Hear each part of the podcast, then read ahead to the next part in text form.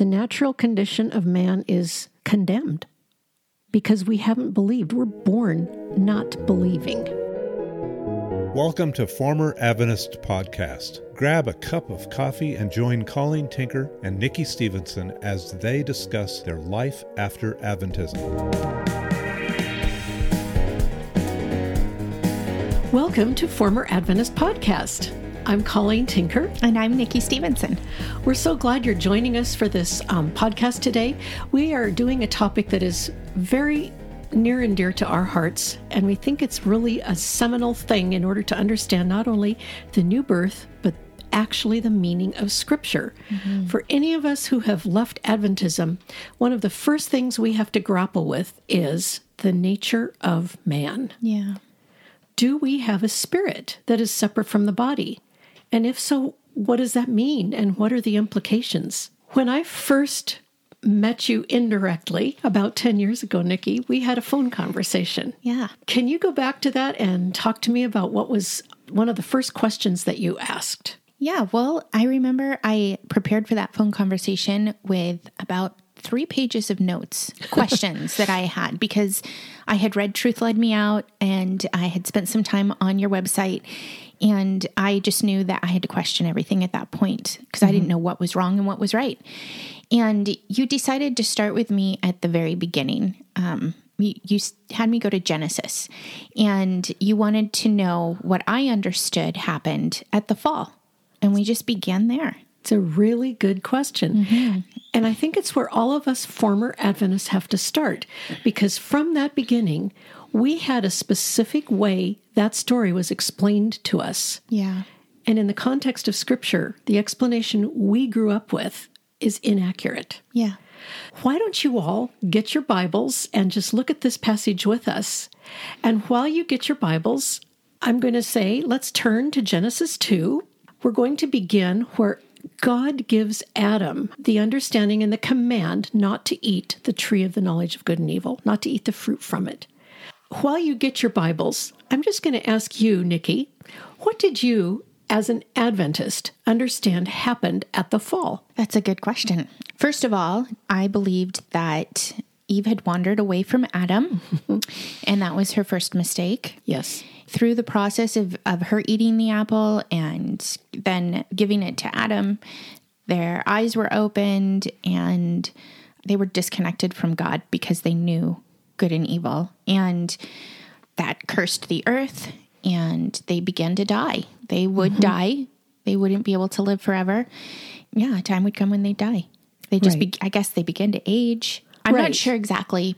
Uh, I would have said that they were spiritually cut off. That they, I might have even used the word spiritually died.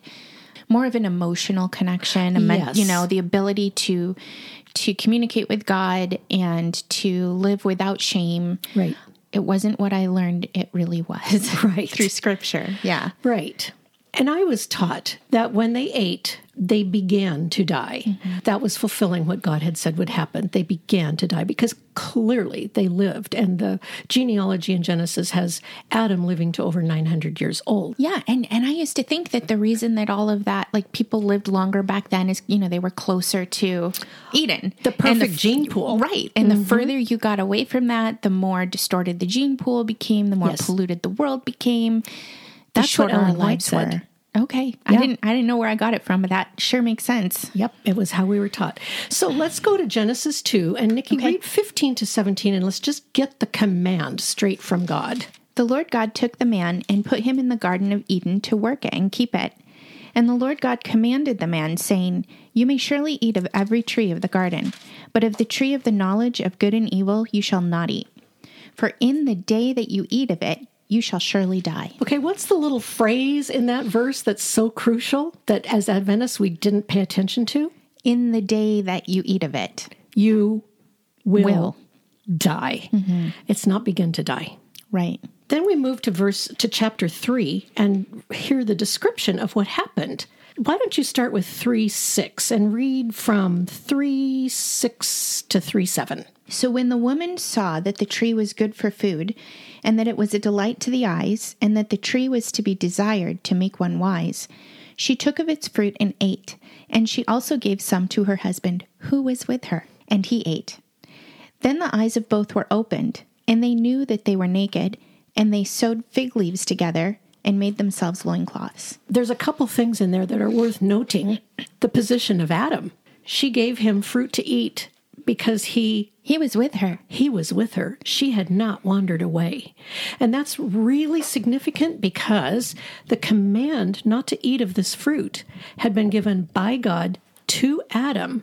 Adam apparently is the one who had been made responsible for explaining it to Eve because Eve was not yet created when God gave Adam that command in chapter 2. Mm-hmm. Adam had been responsible for Eve, and in front of him, she talked to the snake and took the fruit. and debated what God said because Yes. if if we had read verse 4 the serpent said to the woman you will not surely die for God knows that when you eat of it your eyes will be opened and you will be like God knowing good and evil she's letting the serpent tell her what God said Yes. and she wasn't there when God gave the command but Adam was and Adam didn't correct him Exactly. And so this whole thing came from allowing an outside influence, a voice besides God's voice, explaining to them another way to look at the problem.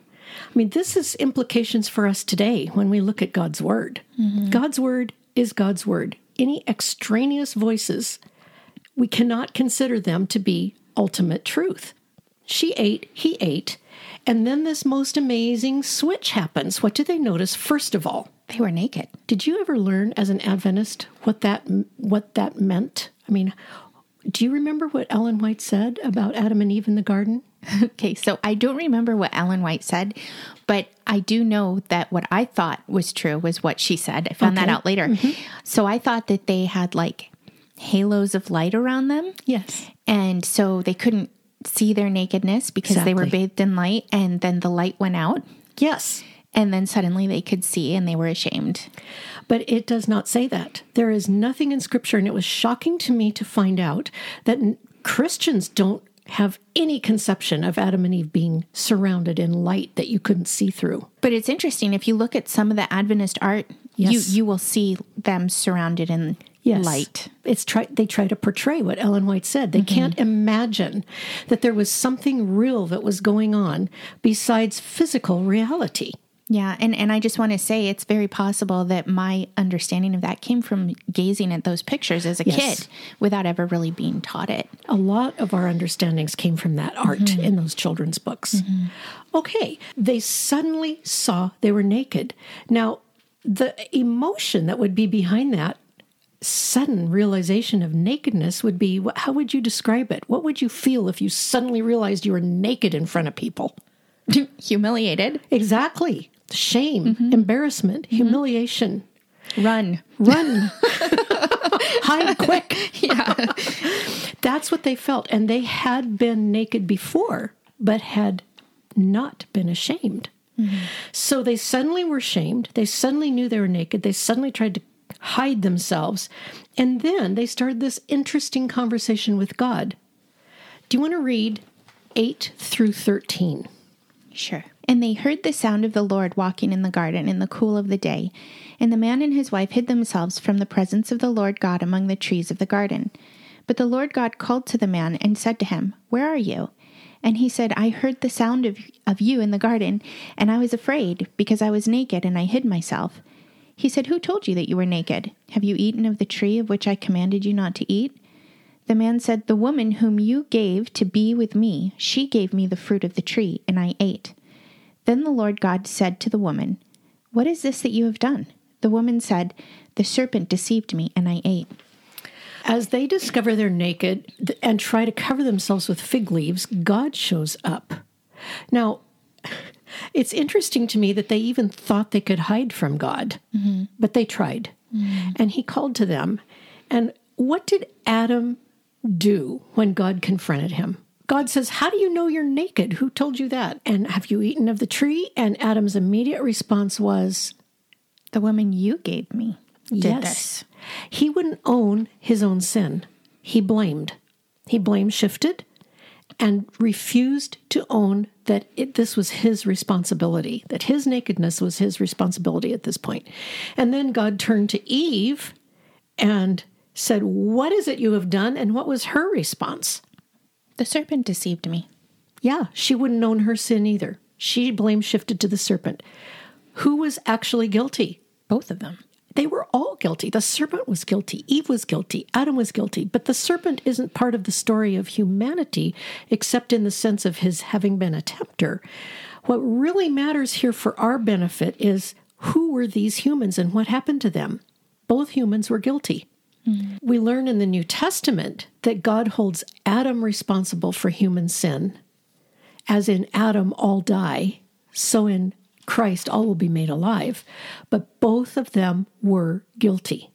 And they experienced shame, they experienced denial, they experienced regret, but all of those things that they had not known before they ate the fruit.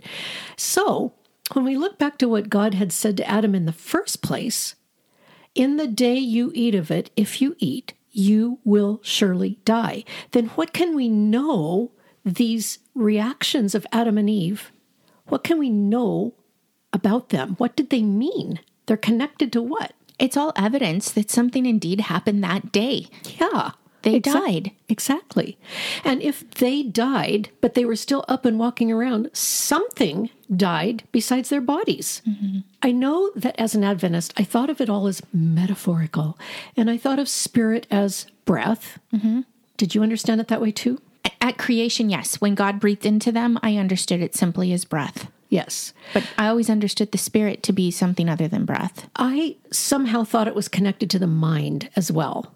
Mm-hmm. That the, the attitude of the mind, the way we thought, the way we processed information, the way we heard from God. Well, and and I think that a tag along with this topic really is what is it to be made in the image of God because you know, we here we have Adam and Eve hearing God walking in the garden in the cool of the day. Well, that's an anthropomorphism. Yes. That is not the nature of God. Right. But as an Adventist, I believed that being made in the image of God meant having a body, having a brain, yes, and having a mind and being able to relate to people in relationship and yes. to create. Yes. And that to me, that was what it was to be made in the image of God. Exactly. But we know that God is not physical. Right. And it's a really good thing you brought that up, Nikki, because that is another implication that most Adventists have is that God somehow has a physical manifestation because Ellen White said that. Mm-hmm. And that being in his image means that we have a body and a face and hands and all that. But in John 4 24, I remember years ago reading this kind of like for the first time, although it wasn't the first time, but it really shocked me. And it's interesting because it's in the story of the Samaritan woman at the at the well that Jesus talks to. And they're talking about the place of proper worship. Jesus says to this woman, John 4, 23 to 24, but an hour is coming and now is when the true worshipers will worship the Father in spirit and truth. For such people, the Father seeks to be his worshippers. God is spirit, and those who worship him must worship in spirit and truth. It's really clear God is spirit. That's something other than physical. Mm-hmm. Hebrews 1:14 also identifies angels as ministering spirits. It's not human. It's not physical. But we're created in God's image. Even though we have human bodies, to be in his image, we must have a spirit. Mm-hmm. And that's the part of us that worships him with true worship. Mm-hmm. So that had to be what died that day in Eden. And if they didn't die that day, then God is a liar. Right. And he's not a liar. When he says something, it's true. He doesn't fulfill his word with metaphors, or his word isn't a metaphor.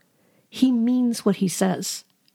And if you eat that fruit, you will die that day, meant they died. I want to say, as an Adventist, I would have said that we spiritually died in Eden.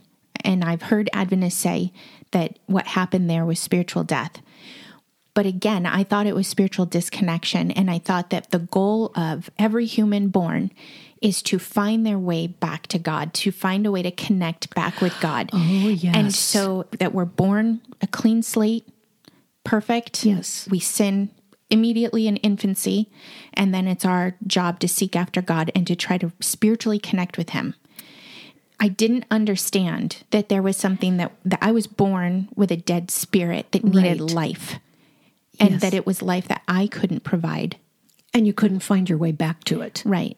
Yes. It- it- they were just dead works. Anything I tried to do was just dead works. Very important.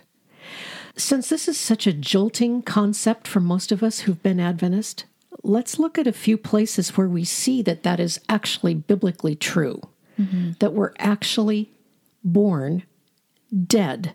Mm-hmm. One of the first, and I think for me most profound, is Ephesians 2. Because I also believed that we were born with propensities to sin. We had inherited genetic things that led us into temptation very much more easily than if we hadn't inherited bad genes through the ages from Adam and Eve. But I did believe that I could find my way back to God. Mm-hmm. If I prayed enough, committed myself enough, and read my Bible enough, I could find my way into relationship with God by, by doing the right thing. Mm-hmm. But the Bible is very clear that something else is wrong with this. It's not mm-hmm. just genetic propensities to sin. We are literally dead. So Ephesians 2 1 to 3 is one of the places that has helped me understand this. In fact, it's really interesting when I think back. The first time we went to a Christian church after leaving Adventism, that was the first time we heard Pastor Gary Inrig preaching. It was in 1998, at the very end of the year, November, I believe, and he was preaching through Ephesians. And he started with Ephesians 2 4, which is right after the passage we're going to read. Ephesians 2 1 to 3 is so clear.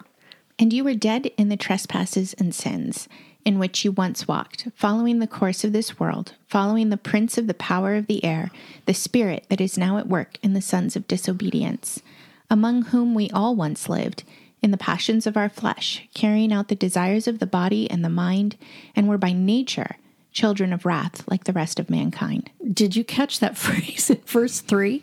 I remember when I first saw that and really understood what it was saying. We were by nature.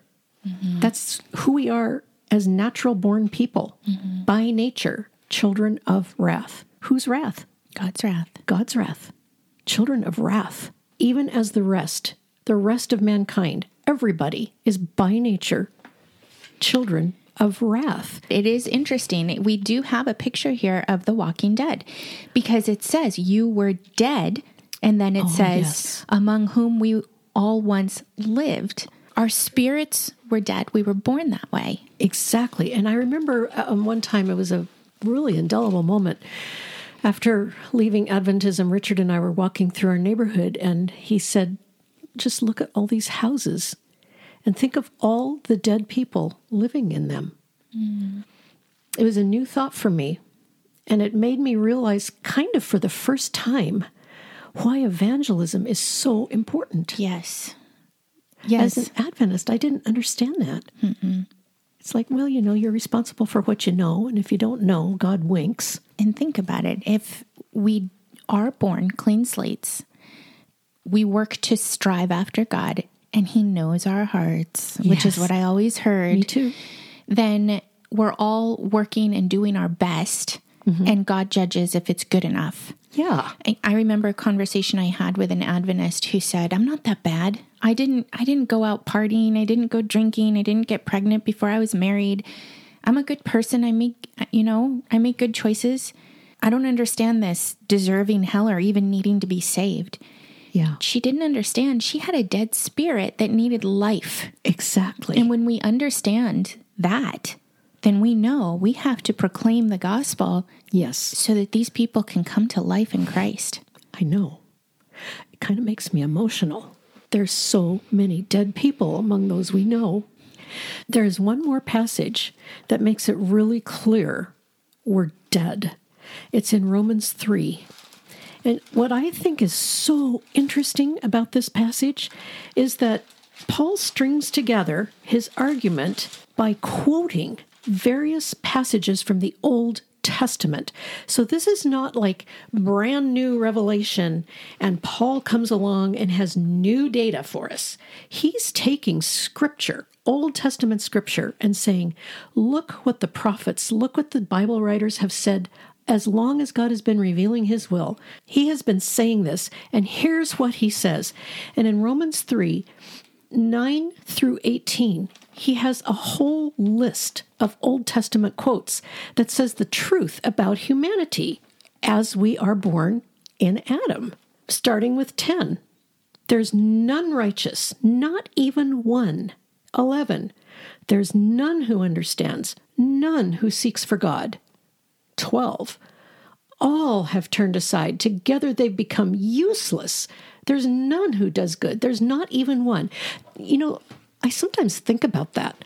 I think about the great people of history who have not been Christian, but who've been huge philanthropists, mm-hmm. who've given money, who've built wells in Africa. They've done a ton of good and and that's God's common grace to humanity. He, mm-hmm. He's saved lives with this, but that is not pleasing to God if it's done. It's not. It's not gaining favor with God. Mm-hmm. It's not earning His approval if you're not alive. And then in verse 13, their throat is an open grave with their tongues they keep deceiving. The poison of asps is under their lips. That's really vivid, isn't it? The mm-hmm. snake is under their lips. Um, 14, mouths full of cursing and bitterness. Their feet are swift to shed blood. Destruction and misery are in their paths. 17. And the path of peace they have not known. There is no fear of God before their eyes. That is the picture of natural humanity. And that is the condition into which every one of us is born. It's death, but it's not bodily death. Something in us is dead mm-hmm. and it has to be made alive. I remember reading that about um, no one seeks after God and thinking, oh, but I want to know God so much. I want to know him. I really wanted to know him as an Adventist. And I've understood since then that that desire to know God, that came from God. Exactly. That did not come from my own nature. No. That was his that was his grace. Yes. That grace of God is the thing that changes everything for us. Mm-hmm. When I started understanding that we are literally born spiritually dead, that the essence of us is not alive when we're born, because that is our legacy from Adam. I realized what it meant when Paul said in Colossians 1:13 that when we believe God, when we believe Jesus, God transfers us from the domain of darkness into the kingdom of the beloved Son. So I kind of had to think through what that domain of darkness is. Well, if we are all born dead, we are all born into that darkness. According to Romans 3, according to Ephesians 2, we're born completely dead children of wrath. There's one other text that has shed some light on, on what that means to be born into the domain of darkness as well. And it's interestingly John 3:18. You know, it's so funny to me that we all learn John 3:16. For God so loved the world. You know that text. Mm-hmm. Two verses later is this amazing insight into the reality of man, but as an Adventist, I didn't I mean I know I read it. I never really saw it. John 3 8, well, actually 17 and 18 go together. So you want to read it, Nikki? For God did not send his Son into the world to condemn the world, but in order that the world might be saved through him.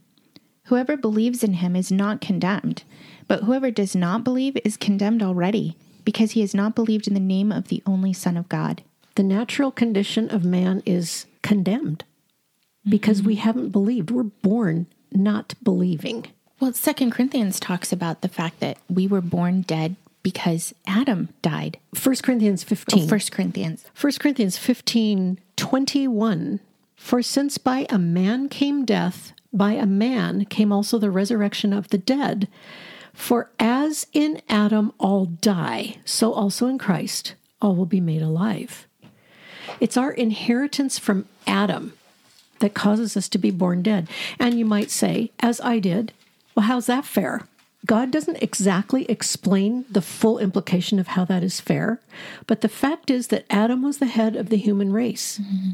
and he disobeyed the only command we have record of that God gave him that was a negative do not eat. He broke that. That meant that his sin became the prototype for all of his descendants. Mm-hmm. He died, and we are born in him dead. And there's no escaping that. That's the truth that the Bible teaches. We are born dead into that domain of darkness, and there is no natural door outside of that domain of darkness. It's like a friend of ours, Steve Pitcher, has said it's our communal grave. We are born physically alive into a communal grave from which there is no natural way of escape. Mm-hmm. And that is where the miracle of Jesus' incarnation comes in. Because God finally, when the time was fully fulfilled, sent his son, as Galatians says, born of a woman, born under the law, to redeem those of us under the law, so that we might receive the adoption as sons. Now, Jesus came physically like us but he didn't stop being God. We've talked quite a bit about that in just the few podcasts we've done. Mm-hmm. And that's really important because what does that mean about that infant Jesus? How was he different from us, although the same? Well, he was born spiritually alive. Exactly. How was he conceived? He wasn't conceived by a man and a woman. He was conceived by a, a woman and the Holy Spirit. Mm-hmm. He was born spiritually alive from the moment of conception. Mm-hmm. And when he was born as a human baby, he did not have a dead spirit. He's the only way God could bring life back into the domain of darkness. And he smuggled it in through a normal human baby, a normal human baby who was also God. Mm-hmm. And he grew up just like all the people around him who were born dead in sin, but he wasn't born dead in sin. That meant he could grow up, he lived a perfect life before the Father, but most importantly, he never had sin, not because he didn't sin. He never had sin because he had life, spiritual life. And that's an important point. So often we think we sin or we're sinners because we sin, but the truth is we sin because we're sinners. Very important. And Jesus did not sin because he was not a sinner. Mm-hmm. So that enabled him to be the prophesied Messiah, the Lamb of God who would take away the sins of the world. God sent him as the fulfillment of those prophecies. And Jesus grew up and died the death of a sinner, taking our sins imputed into himself. But he himself was not a sinner. And because of that, his sacrifice was accepted by God as sufficient for all human sin. It's hard even to understand that, but that's what the Bible teaches. And because of that, God raised him from the dead on the third day. And here is where the miracle happens for us. His resurrection, and we were not taught this as Adventists, his resurrection is what shattered out one side of that wall of the domain of darkness and gives us a way of escape. Because he died a perfect human death and shed his blood as payment for our sin and rose from the grave, that fact opened up a way out of the domain of darkness. And when we trust him and receive his blood as the payment for our sin, God transfers us out of the domain of darkness and puts us into a new kingdom, the kingdom of the beloved Son. And it's a work of God. Totally. It is not it is not by the will of man or the will of the flesh. It is by God. It is by the will of God. I love the passage in First Peter. Um, it's three through well, I love all of First Peter, but, but three through five, I'll just say. Um, Blessed be the God and Father of our Lord Jesus Christ. According to his great mercy, he has caused us to be born again to a living hope through the resurrection of Jesus Christ from the dead, to an inheritance that is imperishable, undefiled, and unfading, kept in heaven for you. Our new birth was a work of God alone Yes. through the resurrection life of Jesus. This is why we rejoice at Easter. I, I Absolutely. never, I never really truly got that as I an didn't either. Adventist. I mean, um, it was a f- fun day, but I didn't get, I didn't get that that resurrection life is what has resurrected my spirit. Exactly. And it took, it took some time in Scripture to actually understand that I had a human spirit. And I know I, I wanted to test everything I was told and everything I read as a new believer out, you know, after Adventism. And it it all holds up. It all holds up. So if you're just reading scripture after leaving Adventism, really pay attention when you see words like live and life Yes. and death and die and consider what we're saying here. It it will hold together. I remember reading John 3 Yes. Um, just after leaving Adventism, where Jesus tells Nicodemus that flesh gives birth to flesh yes. and spirit gives birth to spirit.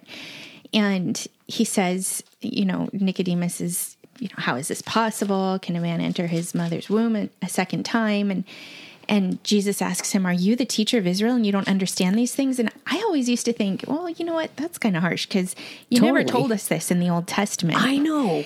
and I remember looking at my footnotes, and it took a it took me to Ezekiel What a shock. yeah, Ezekiel 36. I would love it if if those who are listening would actually turn their Bibles to Ezekiel 36.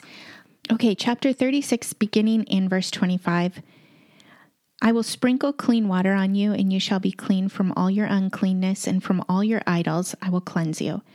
And I will give you a new heart and a new spirit I will put within you. And I will remove the heart of stone from your flesh and give you a heart of flesh. And I will put my spirit within you and cause you to walk in my statutes and be careful to obey my rules. I read that and I thought, wait a minute, you will put a new spirit within me Yes. and you will put your spirit in me. Wait a minute. That's two things. That's two spirits. And and I I loved discovering the interlinear Bible. I'm I'm not a Greek student, I'm not a Hebrew student, but those Bibles make it pretty easy mm-hmm. to look up and see is the same word used, and it is. It's the same word for spirit when we're talking about God's spirit and the spirit he'll put in us. And I saw there, you know, in the context of spirit gives birth to spirit, God himself gives us a living spirit Yes. And then he seals us with his spirit. that was an incredible moment. And truly, Nicodemus should have known what Jesus meant mm-hmm. because he was the scholar of Israel, the mm-hmm. teacher of Israel, mm-hmm. and he knew Ezekiel. It was kind of interesting to me also to discover that it was such a such a given for Jesus. The Jews did understand that they had spirits. Yeah. It was all through the Old Testament, and Jesus just kind of chided Nicodemus. You know this. But you have to have a new spirit. You have to be born again. Spirit gives birth to spirit, which is not a metaphor. And he says here, he makes it very clear unless one is born again, he cannot see the kingdom of God. How did you understand born again as an Adventist? I think the best way I can describe it is kind of a do over. Mm-hmm. If you talk to a lot of Adventists and ask them, when were you born again? A lot will say at their baptism. True. and they do believe in being rebaptized. Yeah. In Adventism, you can be rebaptized, and so you can be born again and again and again and Yes. again every time you recommit your life to God. And so for me, it was like, like I said, you're born with a clean slate. Yes. And then when you're born again, you have a clean slate. Yes. And if you mess that up and you walk away from the church and you come back, you can be baptized and have a clean slate again. Yes. Almost like the foot washing idea, even that they do before oh, that's communion. a great comparison. yeah. So for me, the born again was it was definitely a metaphor. Yes. It wasn't literal. certainly didn't understand that I had a dead spirit that needed life. No. When we're talking about the new birth, according to scripture, that also destroys the Adventist understanding of the seal of God. Yes. Oh my goodness. Adventism teaches that Sabbath is the seal of God. Modern Adventists, knowing that they're saying something that can be easily disproven by Scripture, will say, oh, no, no, it's the sign that we have the seal of God. But that's just not true. Well, and and it's a, even if they're saying that the Holy Spirit is the seal of God because it says it in Ephesians, their understanding of grieving the Holy Spirit is not causing the Holy Spirit grief because he's indwelling you and you are sinning in his presence. That's Right. not how they understand grieving No. the Holy Spirit. When they talk about grieving the Holy Spirit, they talk about him leaving you. Yes, exactly. Him leaving. He leaves. If you mm-hmm. grieve me, I'll leave you. Right. And so the seal isn't actually a seal because it comes and goes. But let's just read Ephesians 1 13 and 14 because these, this was another seminal passage for me. When I figured this out, I realized that everything I had been taught about the Sabbath was somehow flawed. In him, you also, when you heard the word of truth, the gospel of your salvation, and believed in him, were sealed with the promised Holy Spirit, who is the guarantee of our inheritance until we acquire possession of it to the praise of his glory. So when we believe the gospel of our salvation, that is, there's only one way to receive the Holy Spirit. And there is only one gospel by That's which you can be saved. And what is it? It's the gospel of Jesus Christ that, Yes. he, that he came, that he uh, was born a man mm-hmm. and lived Yes. and died and was buried and on the third day resurrected. And all of this was according to scripture. Yes, that's the gospel. That's it. And when we believe, we are given a new heart, a new spirit, and God sends His Holy Spirit to seal us. Now, that is permanent. We can't undo that. And I think it's important to say that while that summary of the gospel is simple and that believing in the gospel is simple, that according to scripture is a huge caveat. That's true. Because there are a lot of cults who will say, "Oh yeah, he came and he was born and died and but what did all that mean? Is Right. who's interpreting that? Is it scripture or is it your prophet?" That is a very good point. It has to be what Scripture says and what the prophets said He would do, and that is what He did. Mm-hmm. Yeah, He died for our sins. Another way that once we have been born again, once we have trusted Jesus and have been passed out of the domain of darkness by God's own doing into the kingdom of the beloved Son, that is what constitutes our new birth. That is the moment of our belief when He gives us a new heart and a new spirit. We're no longer children of wrath. We're no longer unable to please God. Having the Holy Spirit sealing us, having God give us a new spirit, makes us a new creation. And we're no longer dead in sin. And we get evidence of that. I think it's so amazing. It's not just a mind game that we play with ourselves, going, Well, I think I've done that, then that must mean this. No, God gives us actual evidence that this happens. I love Romans 8 15 to 17. Hmm. For you have not received a spirit of slavery leading to fear again, but you have received a spirit of adoption as sons, by which we cry out, Abba, Father. The Spirit Himself testifies with our spirit that we are children of God, and if children, heirs also, heirs of God and fellow heirs with Christ, if indeed we suffer with him, so that we may also be glorified with him. But do you see that? God's Spirit testifies with something in us that has the same w- name. It's the same Greek word. Yes. Mm-hmm. God's pneuma testifies with our pneuma. And it's not our breath. No, it's who we are. Yeah. It's the essential us. And he lets us know we belong to him because his spirit gives us the knowledge, the certainty, the trust, the conviction that we are his children, made alive through the blood of Christ. Both by birth and by adoption. Isn't that so wonderful? Yeah. What's the significance of that? Well, that, that's security. That is. You can't be unborn. You can't be unadopted. We are his children.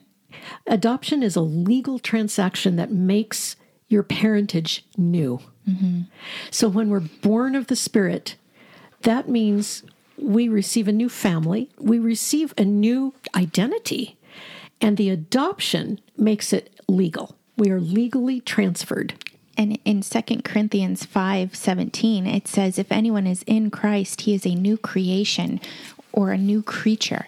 Yes. We are altogether new. That's an amazing thing. That new creation uh, phrase is so interesting.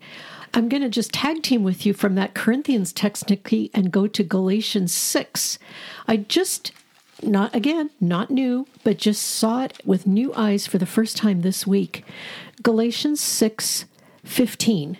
After this entire epistle, in which Paul makes a very big deal about not submitting, the Gentile converts not submitting to the law because they will be severed from Christ and fall from grace if they hope to be justified by the law.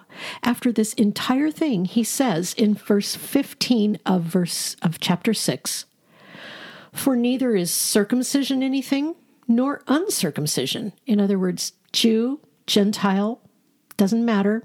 This is irrelevant, but a new creation. so when we trust Jesus, we are literally new. Mm-hmm. We're transferred from Adam into Christ. We have a new father. John 1:12 John writes that we have really to everyone who believes we have one right given to us. To those who believe, those who believe have the right to be called the children of God.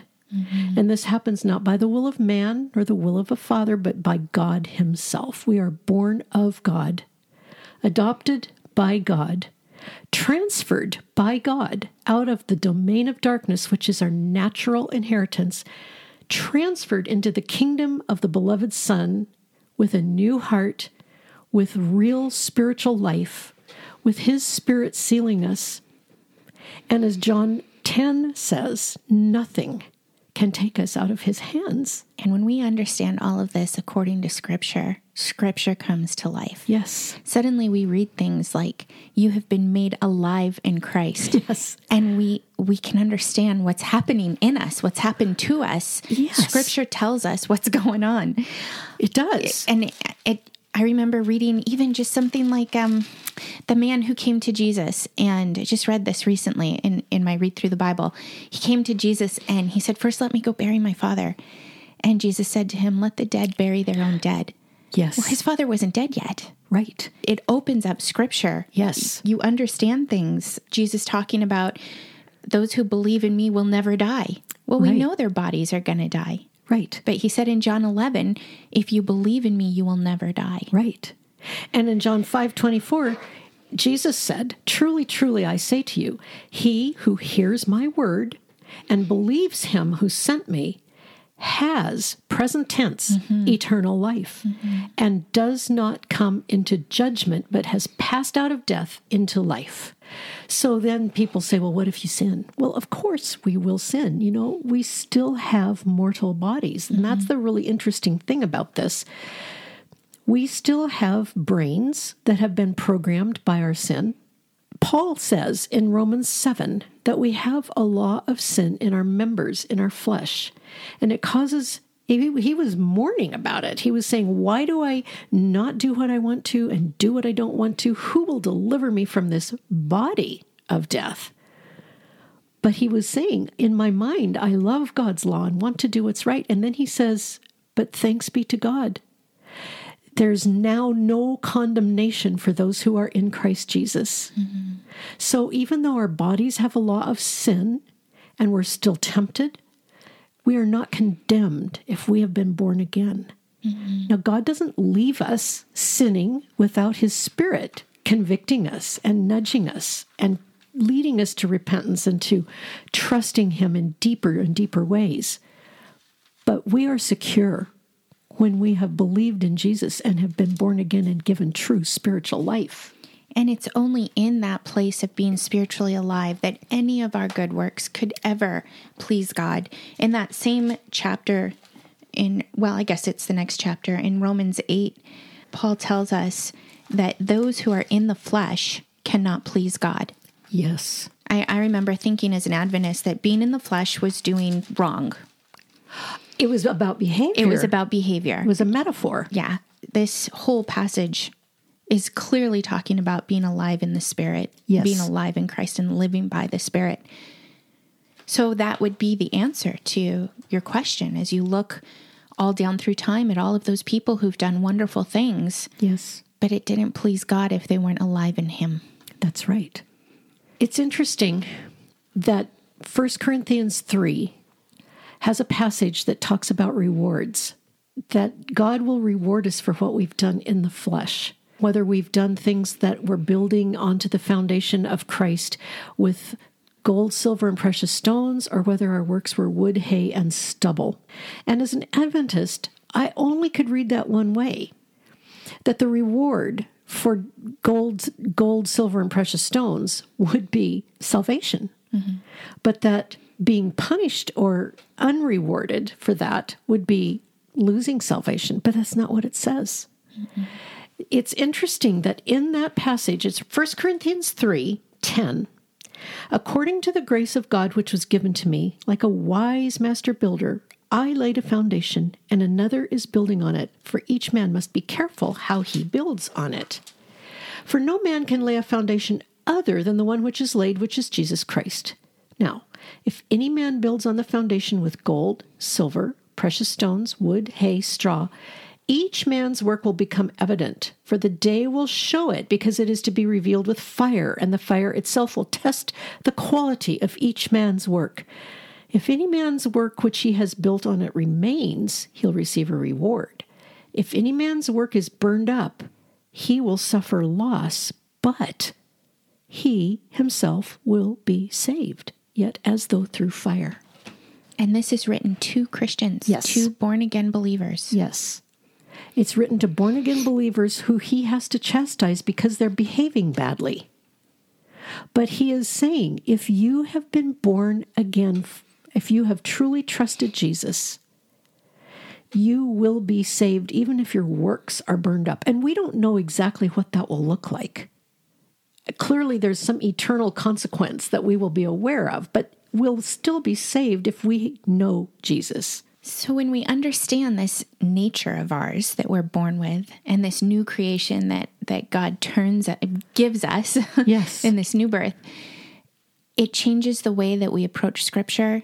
Yes. It changes our understanding of why Christ came. Yes. He did not come and keep the law to show us how to keep the law. Right. He came according to God's will that he be born under the law. Yes. And he lived under the law.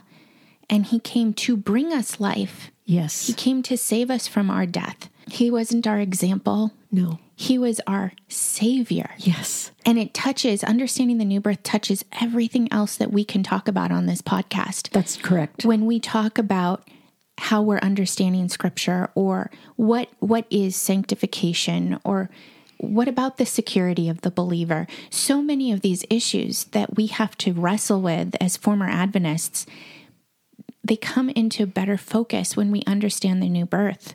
So we, true. We were talking earlier about understanding the new birth isn't what causes us to be born again. No. We can be born again without understanding how this works. Yes. We're born again by faith in, in Christ, by, by putting our trust in the gospel according to scripture. But when we understand our nature and the new birth according to scripture, suddenly yes. all of scripture starts making a lot more sense. Absolutely. And related to that, Nikki, one other thing I've come to understand about Jesus fulfilling the law. It wasn't just that he came and kept those Ten Commandments, that was right. a small thing. The law was a manifesto that displayed human sin, made it very clear that we could not avoid knowing it, it, for Israel, I shouldn't say we because it was given to Israel. They knew because of the law that they were sinners and they knew that they could not approach God without a blood sacrifice. Mm-hmm. That was implicit in the law. And when Jesus fulfilled the law, it wasn't primarily about him being good. Mm-hmm. He fulfilled the law by being the curse of the law. He fulfilled the law by being the sacrifice that paid for the curse, paid for the sin of humanity. Mm-hmm. He fulfilled the curse of the law because he was righteous, mm-hmm. because he was spiritually alive. So when we say that Jesus fulfilled the law, we're not just saying he came and kept all those moral commands. He took the curse of the law, nailed it to the cross in his flesh, relieved us from the curse of the, the law by becoming a curse for us and gives us new life when we trust in Him. And we're no longer under that curse, and we're no longer under the curse of death. We have living spirits. And there again is Romans 8. Yes. That's Romans 8 3. For God has done what the law, weakened by the flesh, could not do. By sending his own Son in the likeness of sinful flesh, and for sin, he condemned sin in the flesh, in order that the righteous requirement, that's singular, Mm-hmm. the righteous requirement of the law might be fulfilled in us. That's death for sin. That's right. It's not about managing to avoid sin. That's about Jesus fulfilling the law by becoming a curse for us and fulfilling the requirement, singular, of the law. Our propitiation. Yes. If this is all leaving your head spinning, we just encourage you to read First John and read Romans 8 and ask the Lord to impress you with His truth in His Word. His Word is sufficient, His Word gives us what we need for all life and godliness, as Peter says. And as we bring this podcast to a close, we just want to remind you all that you may contact us, write us with ideas, remarks, reactions at formeradventist at gmail.com. There's still time to sign up for our conference this February, where we will be focusing on the topic Jesus, the New Covenant Lawgiver. You may sign up for the conference or donate to Life Assurance Ministries by going to proclamationmagazine.com.